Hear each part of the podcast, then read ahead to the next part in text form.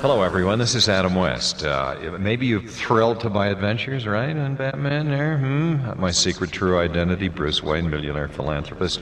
Anyway, I'm glad to talk to you all and have the privilege of doing the following. Aerial View. Live. End Times. Talk Radio. Friday! 6 p.m. Eastern Time. Call 760-422-5528. The Town. NYC.com. You have a podcast? Cool. Oh, yeah, I invented them. Liberty and justice.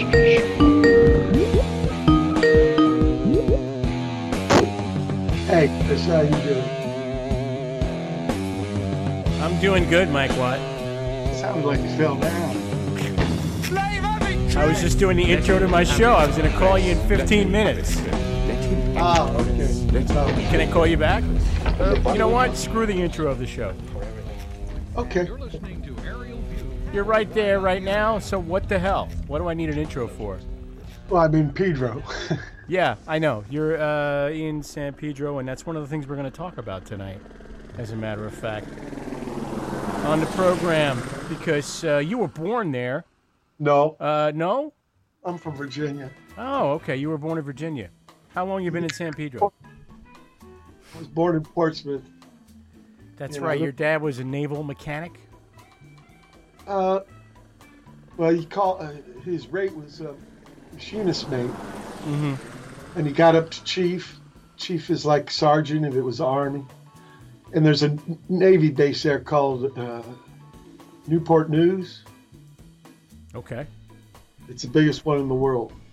But if you look at a map, you'll see that Vietnam is a lot closer to Pedro. So when I was 9 years old, I also lived in Norfolk.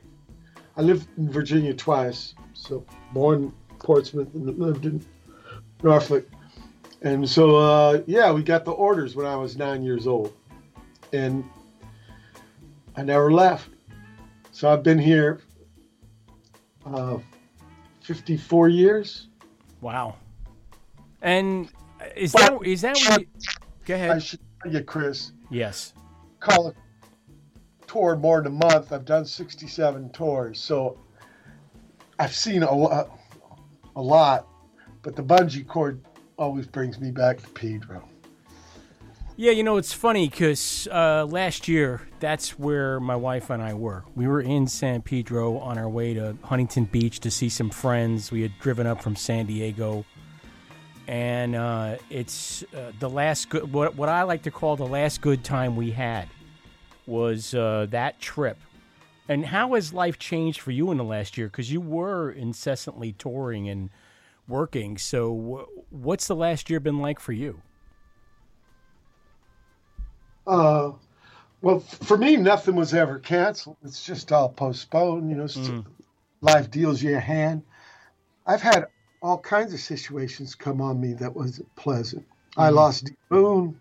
Yeah. The reason I got into music. Yeah, I mean, so that's the way I look at it. So, in my case, music is lifeline. Mm-hmm. Since November, I've been doing 5 Watt from Pedro shows a week. Instead of one a week when I'm not on tour. That's got to be a lot of work. I mean, those are 3-hour-long shows. In May, yeah, but it's about 40 minutes of spiel, 140 minutes of music. And in May, like I was going to say, it's going to be 20 years. So I've learned I still blow clams and fuck up and shit, but I figured a way to do it, not take too long. I get all the music together ahead of time. I didn't do that first. Me and Brother Matt, we would do that thing live. It would take more than 3 hours. Now I can do a whole show, getting ready for it in an hour and a half. It ain't that much. It ain't that much. And the big reason I do it is I see it as me trying to pay down the debt I kind of owe the movement. You know, me, Dee Boone, and Georgie, we got to play in front of people. And yeah, because people were open-minded, right, and took a shot. Yeah, great. It's kind of a remarkable history. I mean, I just rewatched We Jam and Kano the other day just to give myself a boost on the history of the Minutemen. And I should just say, did you guys care if people said the? I mean, weren't you Minutemen without the "the"? Or did it not matter to you? No, I think articles. Yeah, the article. Did it matter?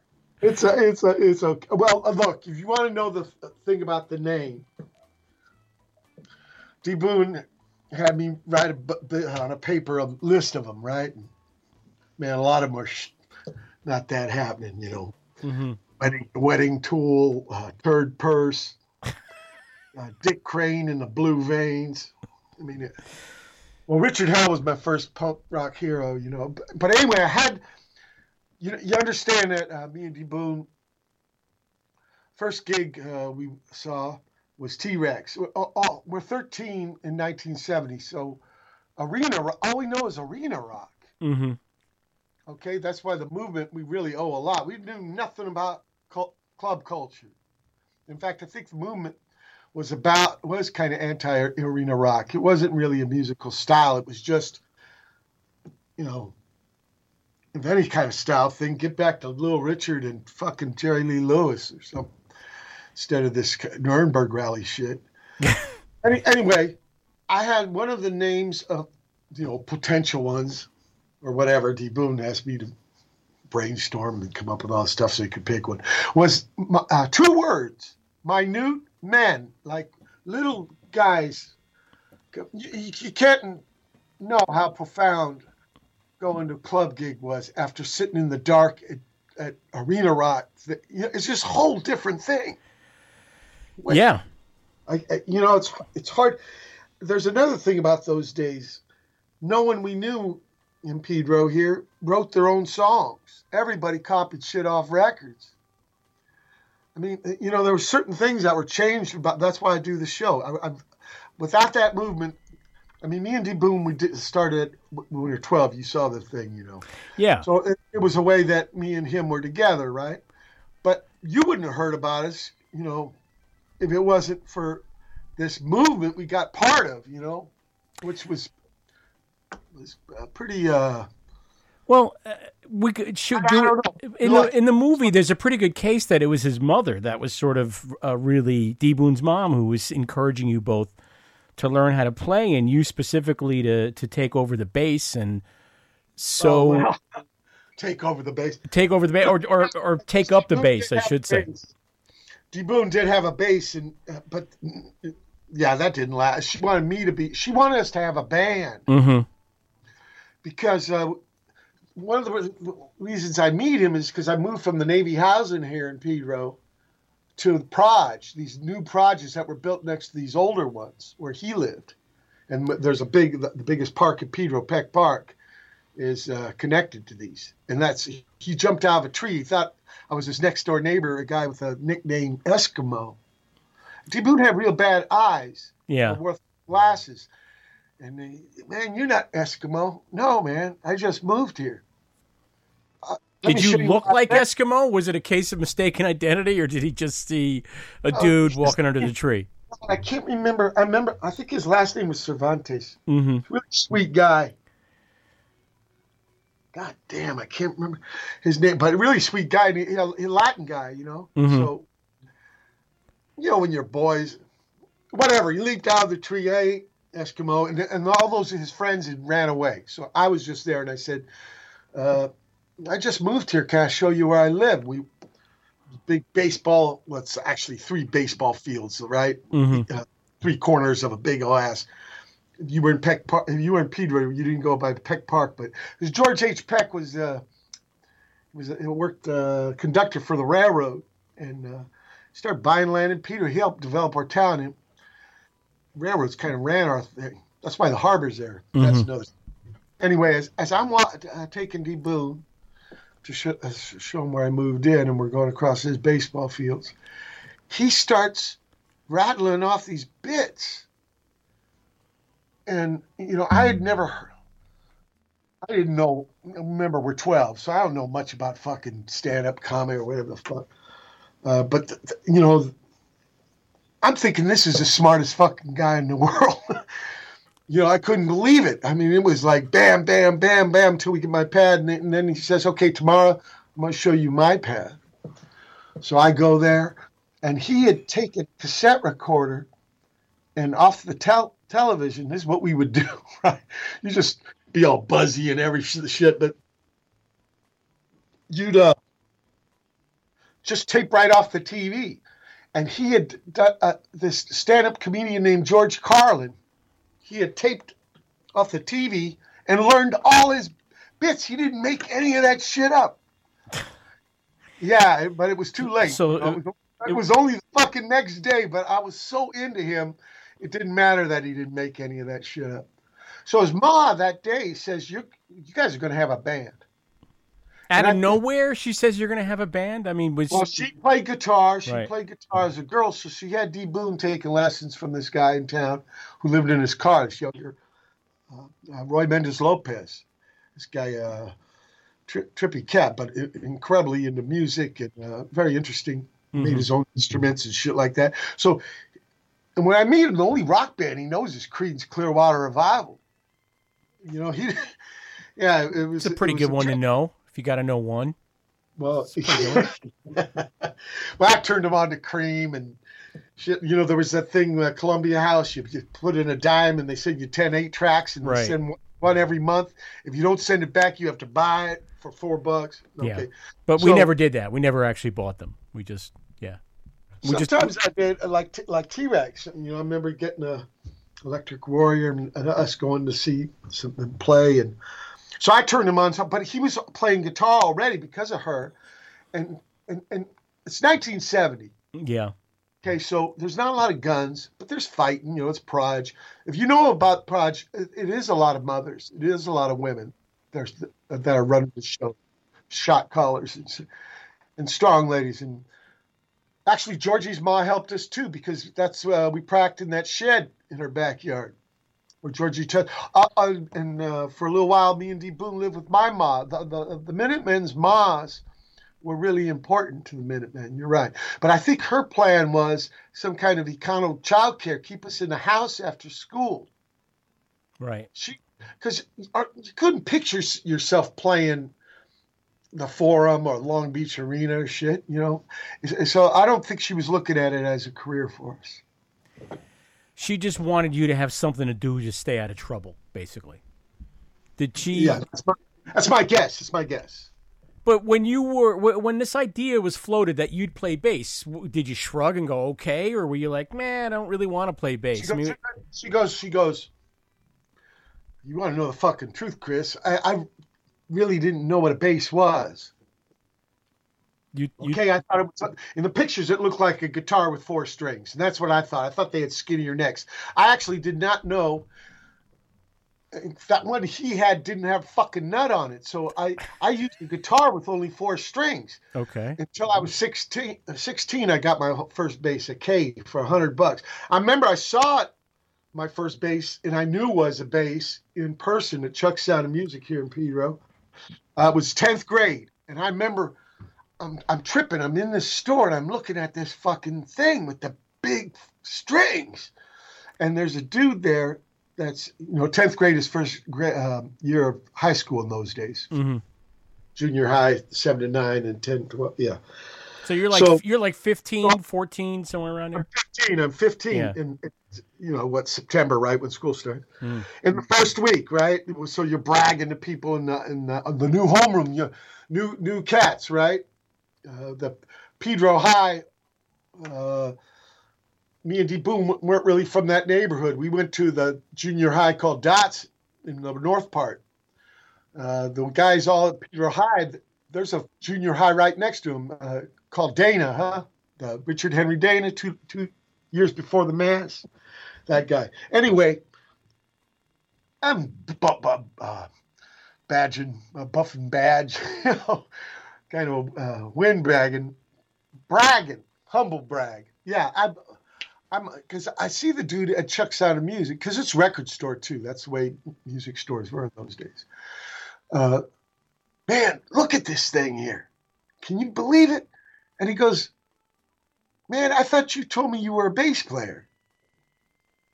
And I said, yeah, I am. Because, you know, I had been, you know, earlier in the week, been bragging like an asshole. And I said, I am. And he goes, well, that's a bass. And I go, I know that. And I did not know that. It was like, fuck. No wonder there's only four strings. These are like bridge cables. And then that K I bought at that same store. Man, I mean, this was like William Tell, you know, the Archer guy. Yeah. The action was so fucking bad. You could stick your arm between the strings and the frets, man. So it was murder on my... It was good training to build up my hands. I got to tell you, my first guitar, electric guitar, was a K, bought for $100. And I got so frustrated with that guitar when I finally got a decent guitar. I took it down to the Fish and Clam at the corner of the restaurant, and I smashed it against the wall of the Fish and Clam. I couldn't take it anymore because it was so hard to play. This bass, you know what I did to it? I got a drill, power drill, and took the biggest bit and wrapped fucking sandpaper around it, taped it on there, and took the finish off that way. So there was divots all over the motherfucker. You customized it. Yeah. Yeah. Well, it was this weird kind of two-tone trying to look like a Fender P bass or something. Right. And, yeah, I took it down to the whatever it was, alder or basswood, whatever. And it sounded terrible. And so, I think it was a good trainer. It was like running in the sand to build up your strength, you know? Yeah. Because the action was so fucking bad. Well, the one I had was like, it was supposed to be like an SG, you know, like a cherry red SG with a bolt-on neck. And when I see those things on eBay now and people are trying to get ridiculous prices, I'm like, that's a piece of shit, that guitar. I'm sorry. It was a piece of shit back then. It's a piece of shit now. Well, someone's, Pete Townsend broke a lot of those. Yeah.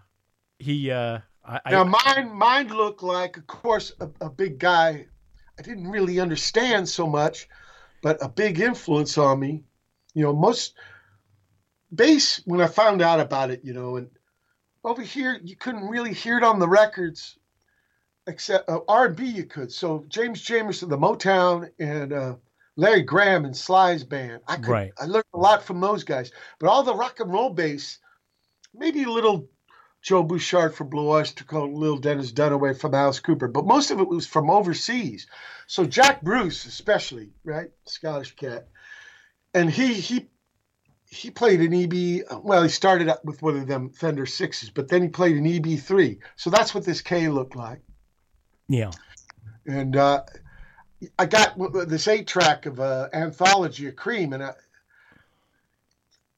for rock and roll, you know. But there are other guys over there too. John Entwistle, Geezer Butler, Andy Frazier. Oh, happy birthday to Tony Iommi today, by the way. Just want to say. Yeah, his bass man. In fact, he wrote a lot of the words. Oh, Geezer's brilliant cat. Yeah, I think he lives here in SoCal. But the other guys, too, like Chaz Chandler and, you know, on the Pete Quaife, Kink Records. See, the England producers mix the bass loud. Yeah. Tony Visconti on that David Bowie, Man Who Sold the World. He's playing that loud-ass fuzz bass. Where was John Entwistle in this mix? Where was John Entwistle in this mix? Was he part of this? I said him second. Oh, you did? Okay. Sorry, I didn't hear his name. Yeah, he's way up there, you know. We're talking to Mike Watt, by the way. Mike Watt with the Watt from Pedro show 5 times a week now, as it says on his Facebook and Twitter on bass. So page. Those 2 commercial sites too, maybe, but at the Hoot page. The Hoot page, and is it twfps.com?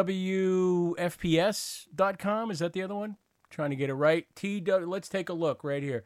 twfps.com, and you have an app for your show as well, so folks can download the app. I don't know why you have to mention those 2 commercial sites, but I've had my own personal Mike Watt site for 25 years. Okay, I was under the impression you would want me to.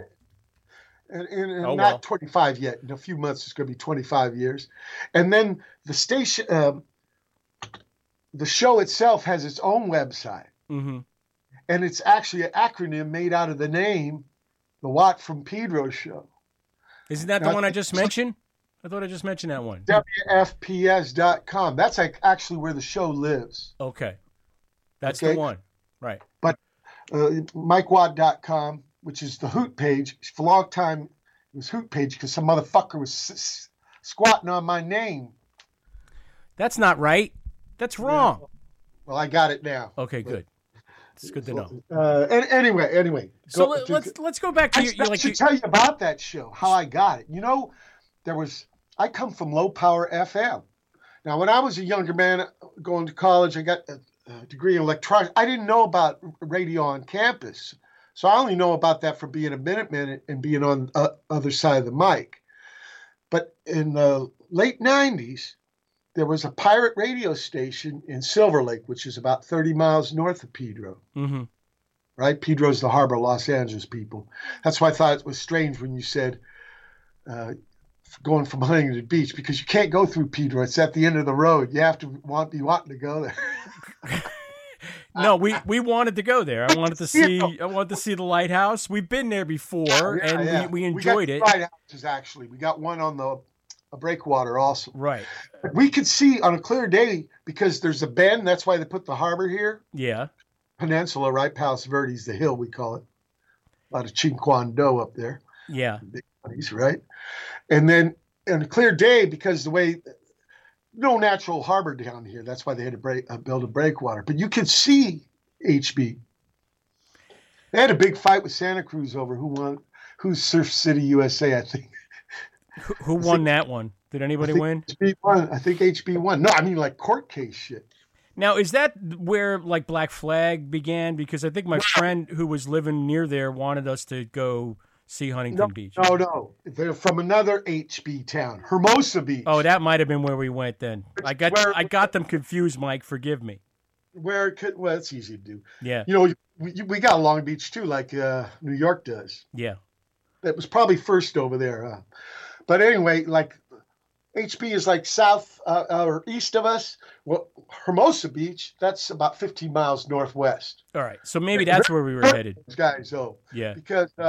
yeah, they were going to have like their second, third Black Flag gig in Pedro because the bass player was living there then.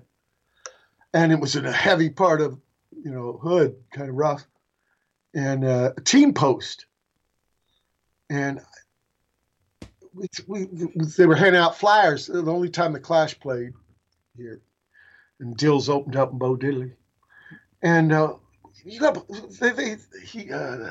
it was him and Greg. Chuck and Rick. Chuck Dukowski. What's weird about playing in Pedro? He goes, man, we're the only punk rockers there. And Pedro has a punk band. At that time, we were called Reactionaries. He didn't like that name, but he didn't like the band. He never wrote any songs for it. Yeah, it was terrible. It was the first time I've started writing songs, you know. I did write one song as a teenager, but it was called Mr. Bass King Outer Space. It was obviously had issues, but you know, with that. But anyway, we end up being SST002. We're the second record on the label because of that chance meeting. I think it was because, you know, it's still the 70s. And most people here hated punk. So it was kind of like maybe long hair before Charlie Manson. Like they were nuts enough to do shit like that. You could trust them. So that's how we met those guys.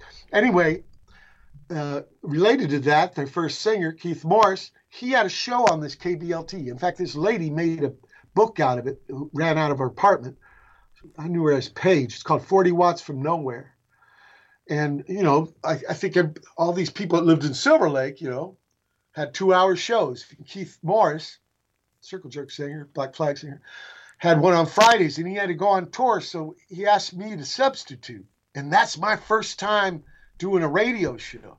And the Page lady actually gives me my own show the Fridays, 8 to 10. What was it called then? At the beginning. Well, that's why it's called the Watt from Pedro show because I don't live in Silver Lake. Right. And in fact, you couldn't hear it in Pedro. It only went about 5 miles. You get to the 4-level downtown, it's gone. Right. You know. So what happened? The government, the FCC comes down, and you know this can't happen and. Using the white vans to triangulate the signal and all, you know, back when they cared about that kind of thing. And so get shut down. And so I'm on tour and I'm conking at some buddy's pad up in Portland, Oregon, and they're just starting a company to host websites. And this is how you can do a radio show again. And you'll be able to hear it in Pedro or Sarajevo, anywhere with a pewter. That's why I won't use that P word Yeah, I noticed you don't like that B word. And I'm with you on that because this show goes out live. And it, only after the fact does it become the P word. They don't make that shit anyway. Why be a shill? You know, nothing wrong with the products they make and stuff. But, it's just, you know, it's like tissue and Kleenex, you know. Fuck, give me a break. Yeah. Anyway, I'm getting all this stuff. But that's how the Watt from Pedro, it actually comes from pirate radio. Well, I mean, I go back to WFMU, which, you know, was a 1,440-watt radio station that was connected to a failed college, and is now in Jersey City, and that's where I started doing radio in 1986. So I think they got a stage downstairs now. They're going to do gigs when those happen again. Oh yeah, when there's no pandemic anymore, maybe they'll open that sucker up again. Who knows? But. So how do you go? Why such the downer on that? Well, because we got to be careful. Look, I'll tell you something trippy.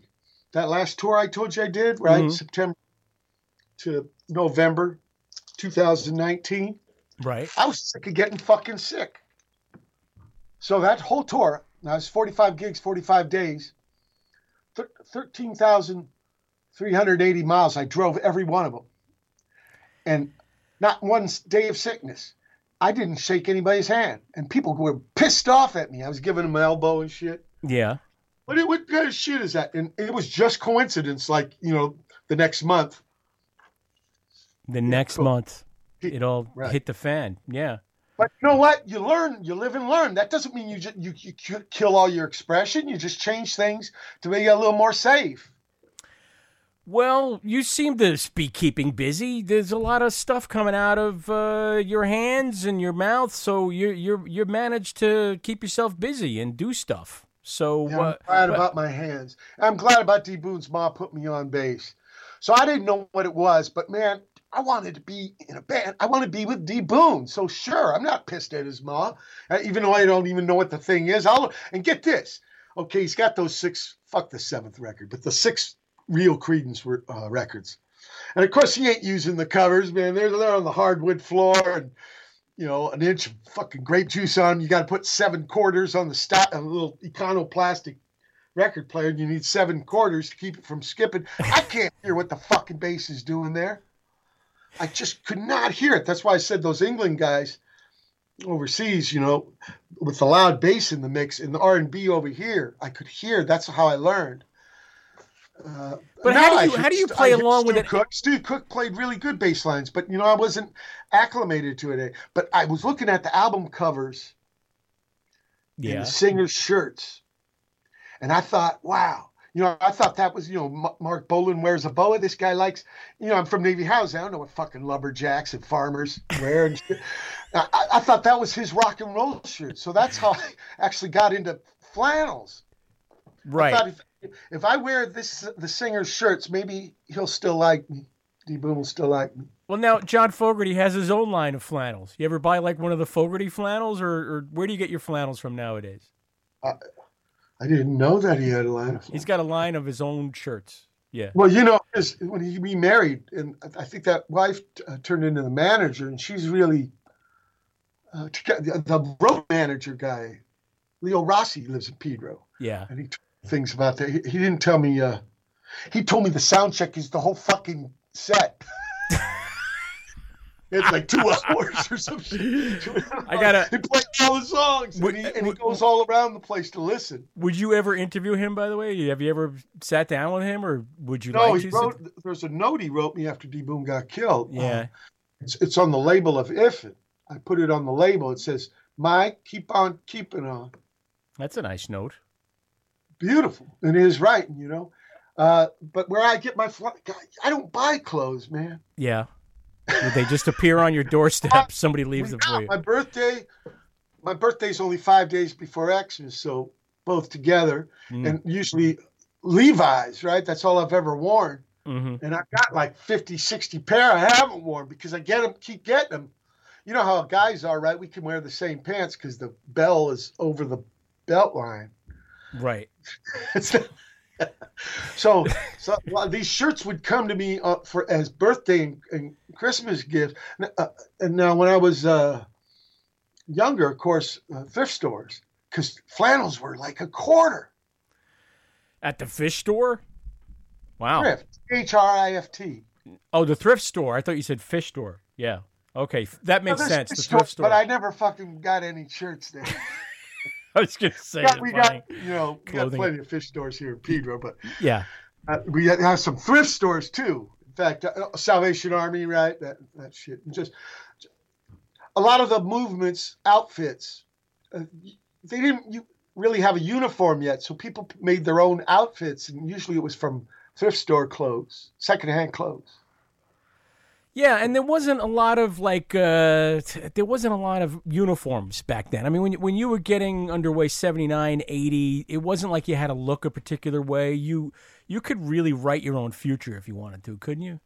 Well, Minuteman start in January 1980, but we had been going to gigs for 3 years. Mm-hmm. What happened was we were with our buddy doing Tie Your Mother Down or some shit. Mark Weiswasser, sweet guy. Las Vegas. Anyway, it's a breather, so we come out of the prac pad.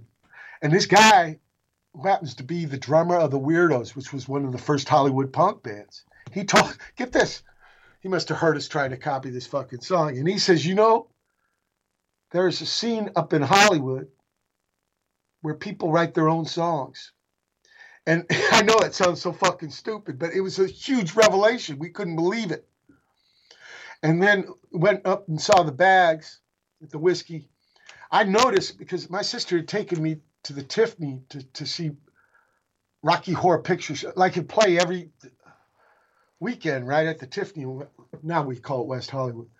And it was the same people that knew all the words and throwing the toast and shit. Yeah, you could.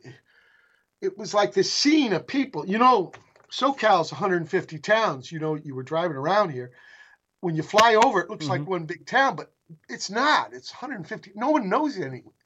So trippy. You know, all I knew was Pedro people and then this whole other world. And like they let anybody play. It was an incredible scene. And actually the biggest band didn't even have a guitar. They were called the Screamers. But it's all because of that chance meeting that drummer. His name was Nicky B. He told us about this scene. Now, we had read something in Cream magazine or something. I think they called Kiss punk rock. Oh, dear God. Yeah. And we saw Kiss like 3 or 4 times before they had an album. They would open up for anybody. We saw them with the five-man James Gang, with Tommy Bolin, Wishbone Ash, Camel. They'd open for anybody. Nitty Gritty Dirt Band, Savoy Brown.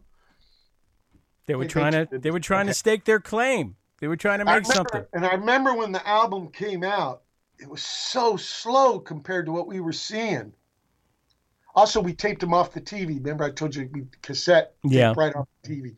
And there was a show in the 70s called In Concert.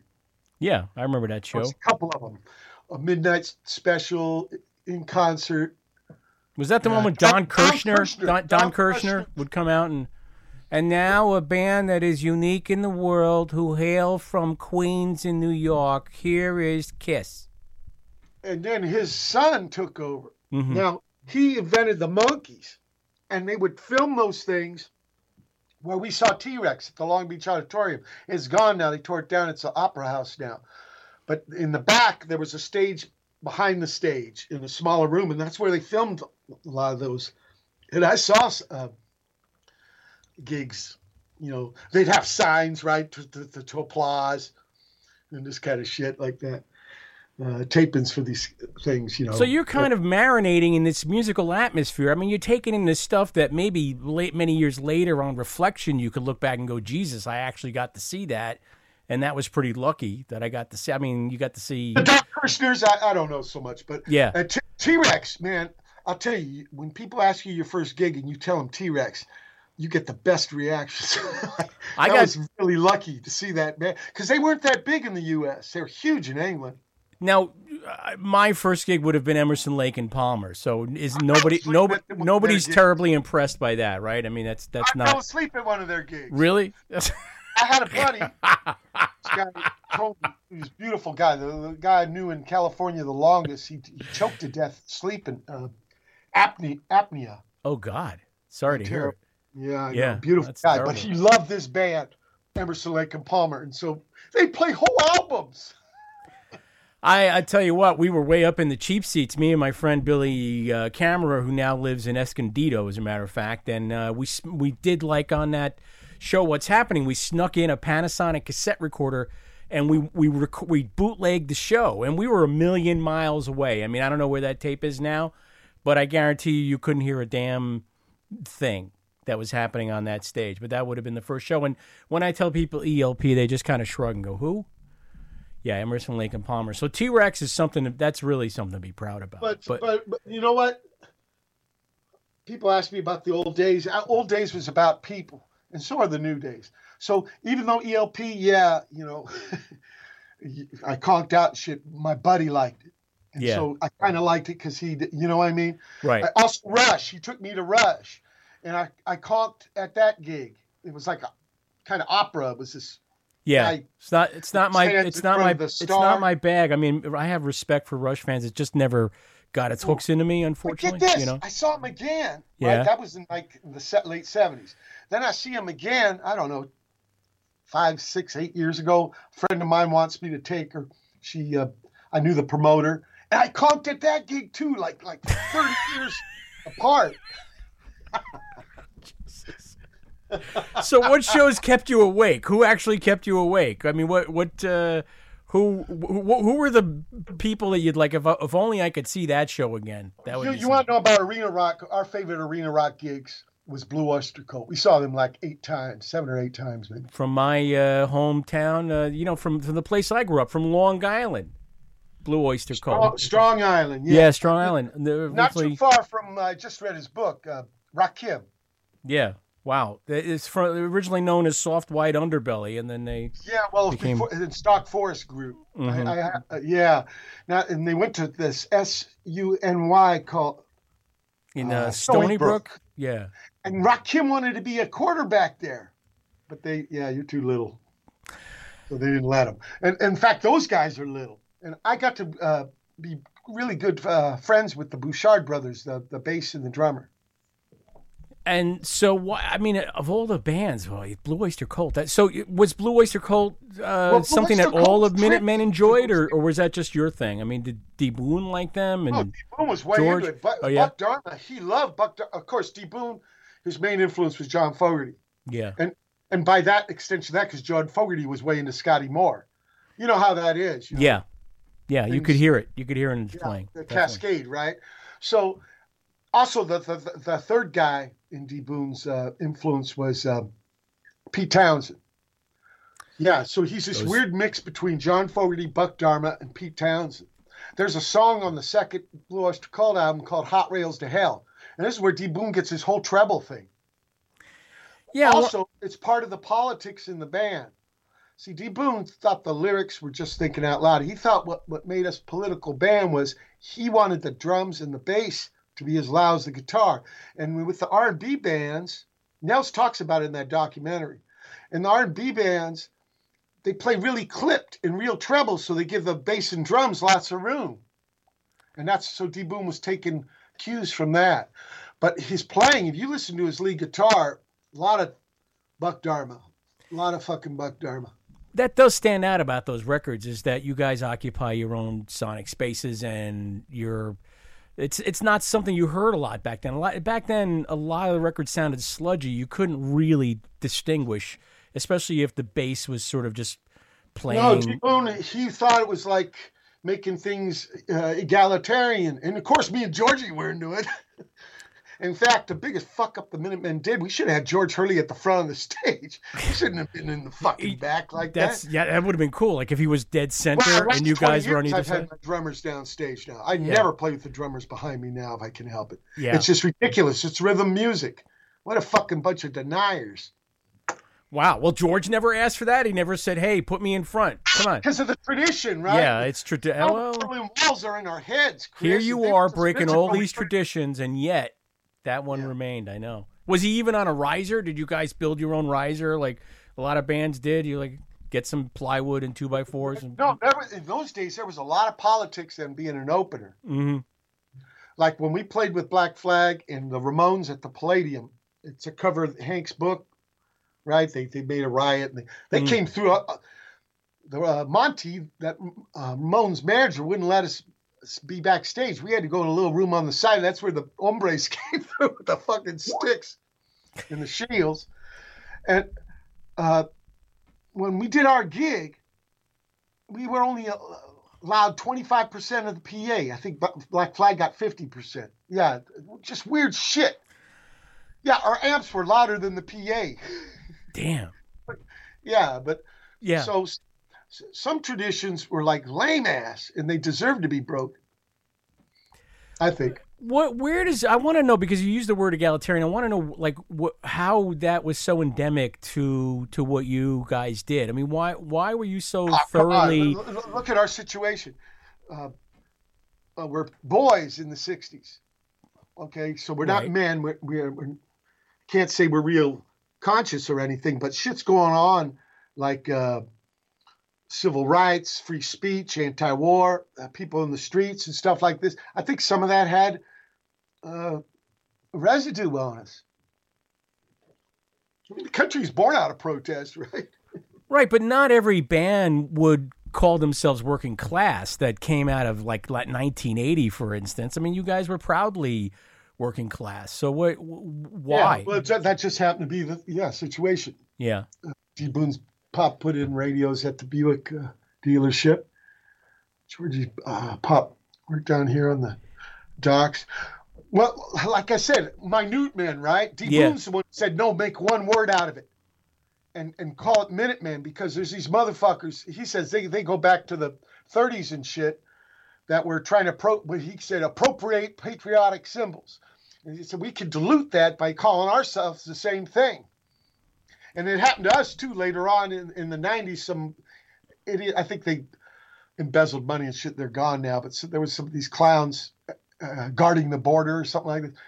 So that's where it comes from. D. Boone took my name. Now I was reacting to our arena rock situation, my Minutemen, and it becomes Minutemen, and then that's kind of political because it's from the revolution. I found out there was a Boston band in the '60s called the Minutemen.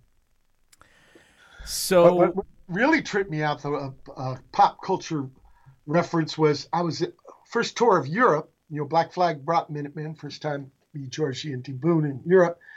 And there's this in Holland, we go to a museum and there's an installation, Keinholz, him and his wife. It's called Barney's Beanery, you know, like that place in LA. Yeah. Yeah. Right. Well, West Hollywood had a notorious sign, you know, a bunch of shit, especially if you know that neighborhood. And all the faces are clocks.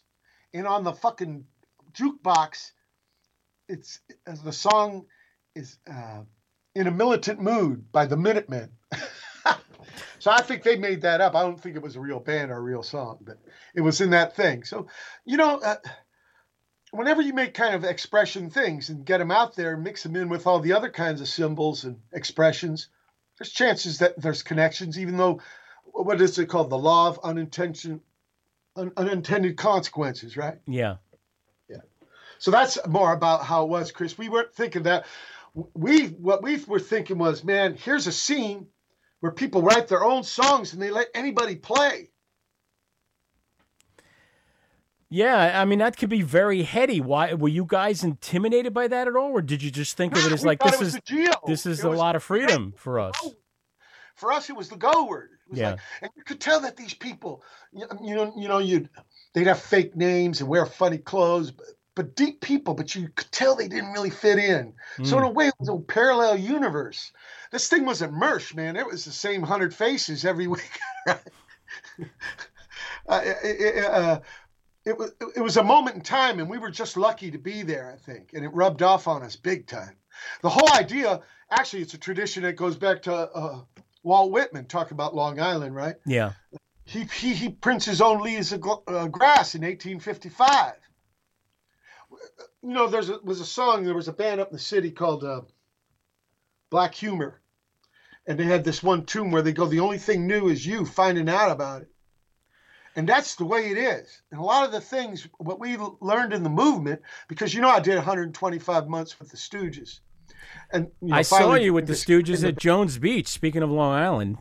Yeah, that was a trippy neighborhood. Yeah, that was. There were a couple days. Yeah, we did practice it. I learned through those guys that there was garage bands, there was Little Labels, all that stuff. It just got rolled over in the early '70s by arena rock. Mm-hmm.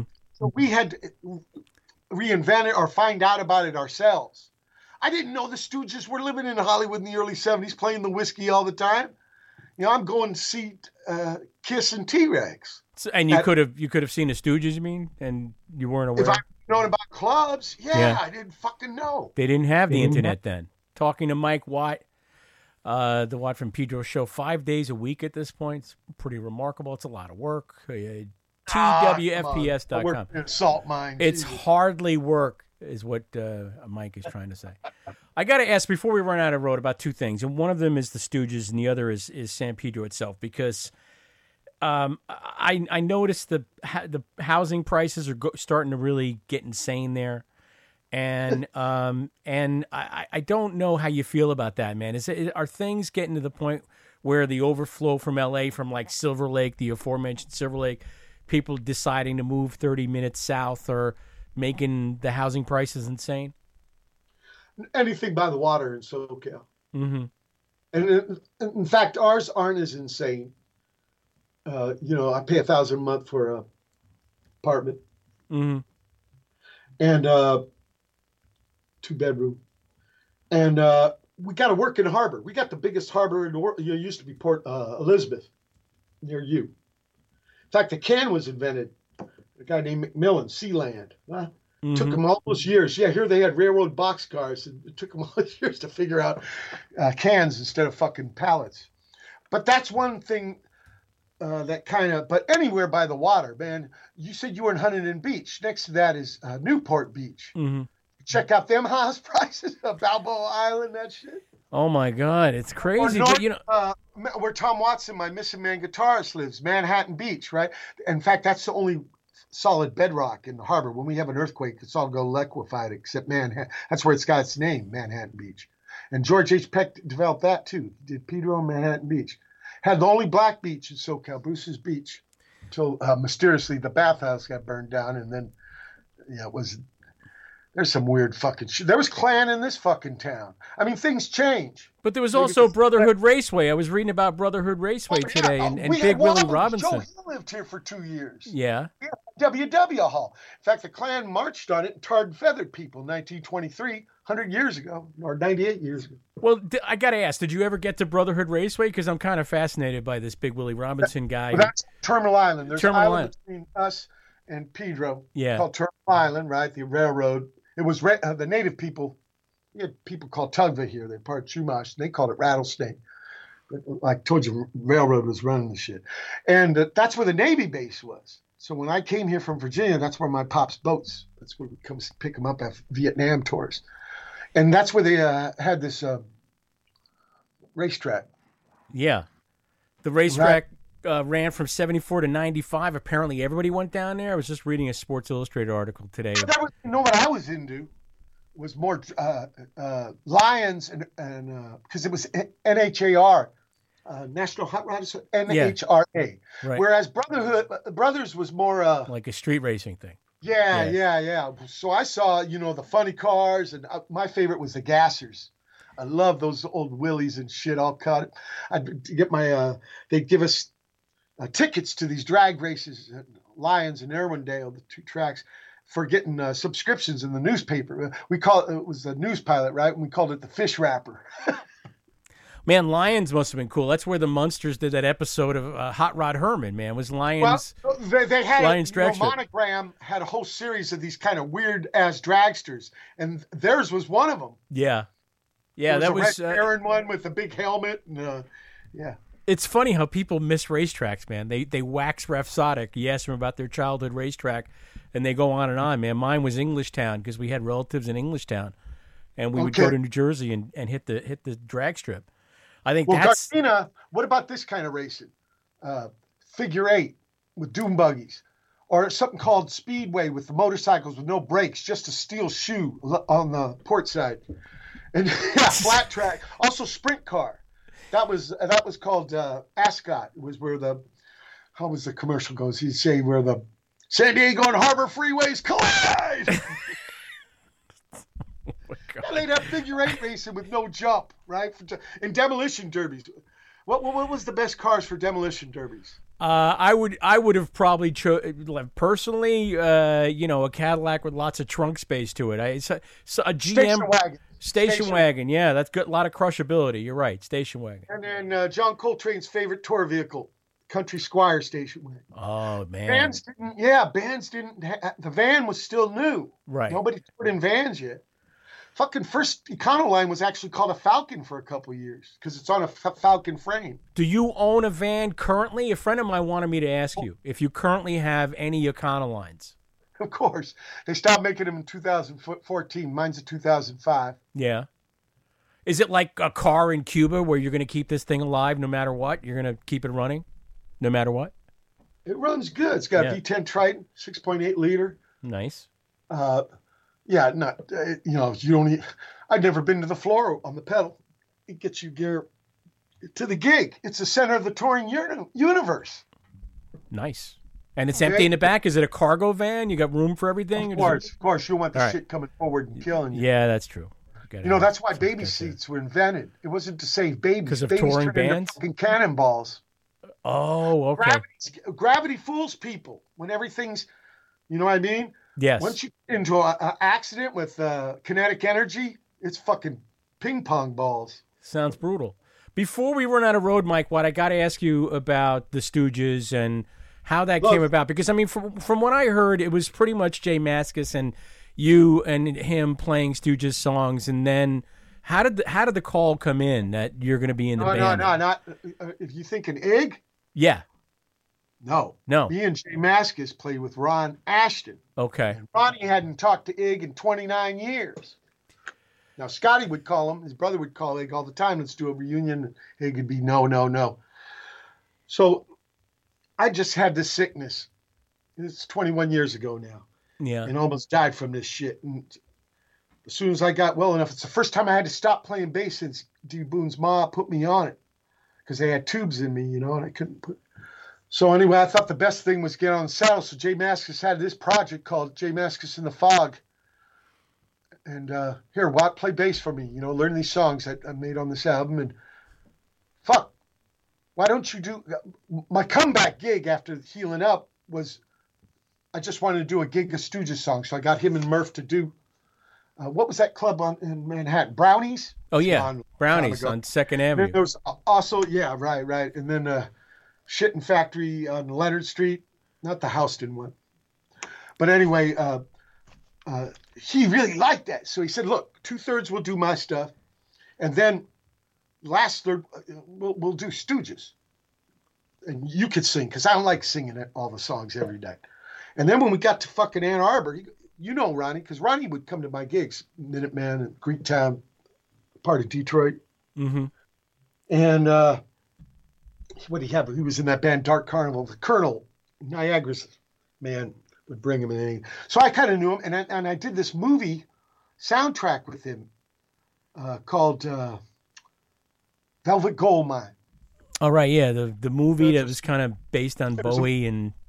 Well, kind of. There's one guy that's kind of like Bowie, one guy's a cross between Kurt Cobain and Ig. Mm-hmm.